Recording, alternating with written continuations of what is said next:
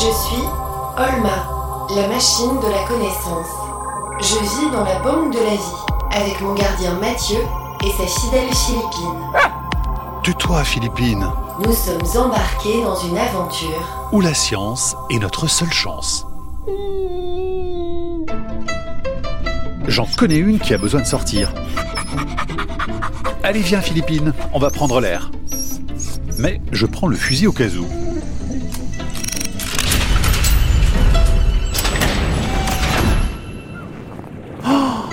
Regarde ça, il neige, tout est blanc, c'est magnifique. Et je crois que c'est notre invitée qui arrive, Nathalie Palanque de la Brouille.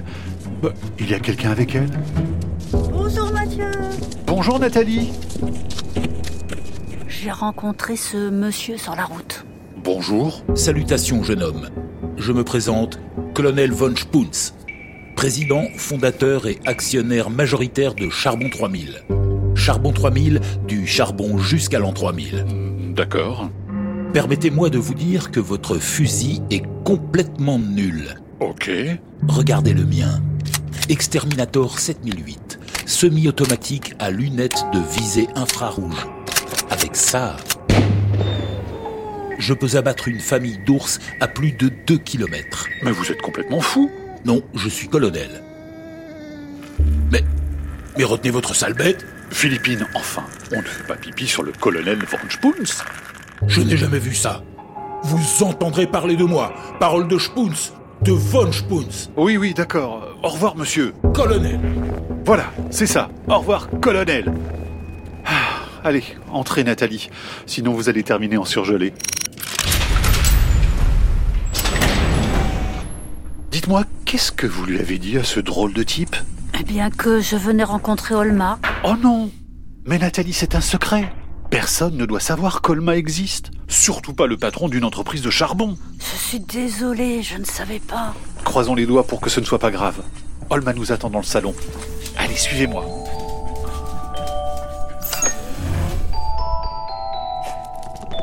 Bonjour. Bonjour Olma. Olma, je te présente Nathalie, qui est physicienne. Et elle va nous parler d'un des phénomènes les plus extraordinaires de l'univers. Est-ce que tes nanoneurones ont déjà entendu parler des trous noirs? Non. Après une rapide recherche, je constate que je manque d'informations à ce sujet. Nathalie, installez-vous sur notre canapé. Là, à côté du poêle? Oui, allez-y, réchauffez-vous. Nathalie, qu'est-ce que vous étudiez exactement? J'étudie l'univers. J'essaye de comprendre comment l'univers s'est formé, comment il évolue, de quoi il est constitué. J'étudie la matière noire en particulier, qui est une composante importante dans l'univers. Et pour l'étudier, j'observe des quasars. Ce sont les sources de phénomènes absolument extraordinaires, d'une violence totalement inouïe. Les quasars sont si brillants qu'ils sont les astres les plus lointains que l'on peut observer dans l'univers. Comme la lumière qui nous vient de ces quasars a parfois voyagé pendant 12 milliards d'années, grâce à l'étude des quasars, on peut étudier l'univers quand il était très jeune. Mais alors, Nathalie, vous voyez dans le passé C'est comme imagine, tu viens de quitter tes copains qui sont restés dans la cour d'école. Tu as marché pour rentrer chez toi une bonne demi-heure et tu sais que quand tu étais avec tes copains, tu jouais aux cartes. T'arrives chez toi et ta maman te demande mais qu'est-ce que font tes copains à l'école? Et tu peux leur dire ben ils jouent aux cartes. Mais c'est pas vrai. Ils jouaient aux cartes il y a une demi-heure. En fait, tu sais ce que faisaient les copains il y a une demi-heure parce que toi, il t'a fallu une demi-heure pour rentrer. Ben, les quasars, c'est pareil. On sait ce qu'ils faisaient il y a 12 milliards d'années. Et donc, pour les observer, je me rends dans des observatoires, sur des sites où on n'a pas de pollution lumineuse qui nous proviendrait des villes, où il y a extrêmement peu de nuages, où il y a très peu d'atmosphère. Un peu comme ici au Spitberg, les conditions d'observation seraient absolument extraordinaires. Et Nathalie, est-ce qu'on pourrait voir des quasars d'ici? On pourrait voir des quasars, mais il faut des télescopes très puissants parce que les quasars sont des objets extrêmement lointains. Et donc, il faut vraiment des télescopes perfectionnés pour pouvoir observer des quasars. Mais ça ne vous dit pas ce que sont des quasars? Et alors? Les quasars, ce sont des galaxies qui abritent en leur cœur un trou noir géant. C'est un trou noir tellement massif, des millions de fois plus lourd que le Soleil. Et donc ce trou noir aspire la lumière, aspire la matière, aspire toute la galaxie qui est autour de ce trou noir. Et cette euh, matière qui euh, tourne autour du trou noir tourne de plus en plus vite, chauffe et émet en chauffant une lumière tellement importante que c'est ce que l'on voit. Ce n'est pas le quasar qu'on voit, ce n'est pas le trou noir, mais c'est cette matière qui chauffe et qui émet de la lumière très intense jusqu'à ce que cette euh, matière tombe dans le trou noir et s'éteigne à tout jamais. Quelque chose qui aspire la lumière, c'est quelque chose qui aspire toutes les belles choses. Et ça, c'est terrifiant. Mais c'est très dangereux s'il y a des trous noirs partout dans la galaxie et qu'ils peuvent aspirer la matière. Alors, il faut comprendre que le trou noir est un phénomène très dangereux, mais très dangereux pour la matière qui s'en approche beaucoup, de trop près. Parce qu'en fait, expliquons ce qu'est un trou noir. Un trou noir, c'est un astre de densité extrême. Alors la densité, c'est la façon dont la matière est tassée au sein de cet astre. Pour un trou noir, on pense que la densité, donc la façon dont cette matière est tassée, est infinie. Donc c'est quelque chose de pas naturel. C'est beaucoup plus fort que tout ce que l'on peut avoir dans n'importe quelle autre étoile. Donc cette densité infinie au cœur du trou noir, ça crée une force d'attraction du trou noir qui est très importante. Mais cette force d'attraction, c'est pour les objets qui se déplacent près du trou noir. Et donc toute la matière qui passe près d'un trou noir va être aspirée par le trou noir. Et quand on parle de matière, ça peut être du gaz, ça peut être des planètes, ça peut être jusqu'à d'autres étoiles pour les gros trous noirs. Même des grosses étoiles peuvent être aspirées et tomber dans un trou noir. Mais notre Terre, elle pourrait être aspirée par un trou noir? Alors, ça dépend où est le trou noir, ça dépend de la taille du trou noir et ça dépend surtout s'il est proche ou pas de la Terre. Et ce que l'on pense aujourd'hui, c'est qu'il n'y a pas de trou noir suffisamment proche de la Terre pour que la Terre ait un risque de tomber dans un de ces trous noirs. Moi, ça me donne envie de faire quelque chose. Regardez Nathalie. Si j'ouvre le robinet ici dans ce lavabo, est-ce que l'eau est aspirée comme dans un trou noir ben, C'est effectivement une bonne image. L'eau tombe dans le lavabo comme la matière va tomber dans le trou noir. Parce que effectivement, pourquoi est-ce qu'un trou noir s'appelle trou noir? Ben, D'abord, il y a le mot trou, parce que effectivement, toute la matière qui s'approche de trop près d'un trou noir va tomber inéluctablement à l'intérieur du trou noir et ne jamais en ressortir, tout comme l'eau ne ressortira pas du lavabo. Et maintenant noir, pourquoi noir? Eh bien parce que un trou noir n'émet aucune lumière. Le trou noir par lui-même est totalement invisible. Il aspire tout, mais il n'émet absolument rien. Il n'émet pas de matière, il n'émet pas de lumière. Même la lumière tombe dans le trou noir et n'en ressort absolument jamais. Ça me fait tellement peur que je vais fermer le robinet tout de suite. je veux voir à quoi ressemble un trou noir. Direction la salle de l'espace.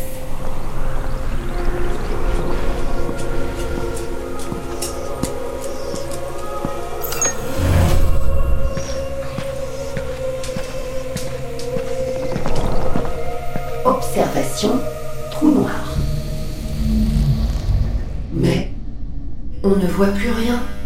Je n'ai jamais vu un noir aussi profond. Qu'est-ce que ça veut dire quand tu deviens toute noire, toi, Olma? Je ne deviens jamais noire. Noir, ce n'est pas une couleur. Nathalie, si les trous noirs engloutissent la lumière, comment est-ce qu'on les voit? Effectivement, un trou noir est invisible, c'est ce qu'on vient de dire mais il est invisible que s'il est tout seul. Un trou noir isolé est invisible. S'il y a un trou noir dans l'espace au-delà de notre système solaire et qu'il n'y a rien autour de lui, on ne le verra pas. Mais les trous noirs, en général, ne sont pas seuls. Ce n'est pas le trou noir géant que l'on voit, mais c'est la matière qui tombe dans le trou noir, qui s'échauffe, qui, qui brille avant de tomber dans le trou noir.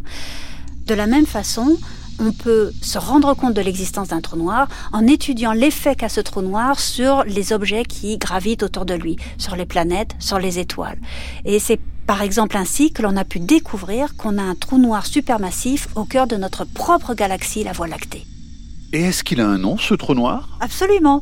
Notre trou noir s'appelle Sagittarius A étoile. Zoom sur Voie lactée. Zoom sur constellation du Sagittaire, centre de. Ça y est Nathalie, on voit Sagittarius à étoile. Et on l'a découvert en étudiant pendant plus d'une dizaine d'années le mouvement d'étoiles qui tournaient autour du centre de notre galaxie. Ce sont des étoiles qui tournent autour d'un centre absolument invisible, extrêmement dense, mais dont les lois de la physique ont pu nous permettre de caractériser cet objet et c'est ainsi qu'on a pu découvrir un trou noir supermassif de 4 millions de fois la masse du Soleil qui est au cœur de notre propre galaxie. Zoom, Sagittarius à l'étoile. C'est vrai, là où est le trou noir, on ne voit rien du tout. C'est juste un noir très très intense. Mais regarde ce qu'il y a autour. Des étoiles qui tournent. Et c'est grâce à ces étoiles que l'on sait que Sagittarius à l'étoile est là. Nathalie, qu'est-ce qui se passerait si on tombait dedans? Imaginons un voyageur qui est en partance pour un trou noir. Il s'approche du trou noir, sa vitesse augmente au fur et à mesure qu'il est de plus en plus près du trou noir. On a parlé de la force gravitationnelle, donc la gravité du trou noir qui est très intense quand on s'approche du trou noir. Et qu'est-ce qui se passe alors? On suppose que ce voyageur tombe les pieds en premier, par exemple. Les pieds sont plus près que la tête du trou noir lui-même, et donc les pieds subissent une attraction provenant du trou noir beaucoup plus importante que la tête. Et c'est un peu ce pauvre voyageur, il va avoir l'impression qu'on a accroché à ses pieds plusieurs tonnes, plusieurs camions qui tirent les pieds vers le trou noir. Et donc il va se retrouver complètement étiré comme un spaghetti. C'est une fin que je ne lui envie pas. Ma question va vous paraître bizarre, mais est-ce que si on entre dans un trou noir, on peut arriver dans un autre monde? Ce n'est pas une question bizarre, c'est une question que l'on se pose souvent. Que se passe-t-il quand on tombe dans un trou noir? Alors là, c'est le mystère le plus total, parce que toutes les lois de la physique que l'on connaît aujourd'hui, qui peuvent expliquer comment euh, le trou noir agit sur l'espace autour de lui, sur euh, les déformations de l'espace et du temps, ne sont plus valables à l'intérieur du trou noir. Donc là, on n'est plus dans le domaine de la science, mais on est dans le domaine de la science-fiction. On peut tout imaginer pour ce qui se passe à l'intérieur d'un trou noir. On peut imaginer que le trou noir est une porte ouverte vers d'autres mondes. On parle de trou de verre dans ces cas-là, où le trou de verre serait une sorte de passage entre notre monde et un autre monde. Mais c'est de la science-fiction, on n'a aujourd'hui aucune preuve de ce qui se passe une fois que l'on est tombé à l'intérieur d'un trou noir. Peut-être qu'il y a un monde quelque part où je suis un être humain Peut-être, Olma, mais ici tu es quelqu'un d'extraordinaire. Et ça n'a pas besoin de passer par un trou noir pour le savoir. Alors je reste. Merci Mathieu. Nathalie, Olma va vous raccompagner vers la sortie. Attendez-moi une minute, je dois vérifier quelque chose. Et cette fois, c'est moi qui vais vous emmener à votre hôtel. D'accord, à tout de suite. J'ai une inspiration subite. Pour une fois, c'est celui qui sera dans la Lune qui trouvera son chemin. Et si c'était dans la salle de l'espace que se trouvait la solution de l'énigme de mon grand-oncle? Je vais pouvoir vérifier ma théorie. Zoom, Voie lactée. Zoom, système solaire. Zoom, planète Terre. Zoom, Lune. Voyons voir si la solution de l'énigme se trouve ici. Sur la face de la Lune que l'on connaît, je ne vois rien de particulier. Mais regardons l'autre face. Rotation face cachée de la Lune. Là, sur la face cachée de la Lune de la salle de l'espace, il y a un message écrit, comme si les cratères dessinaient d'immenses lettres. La vie, La vie est une partie de poker La vie est une partie de poker. Le jeu de piste continue, et je suis sûr qu'il me mènera jusqu'au secret du niveau moins 16.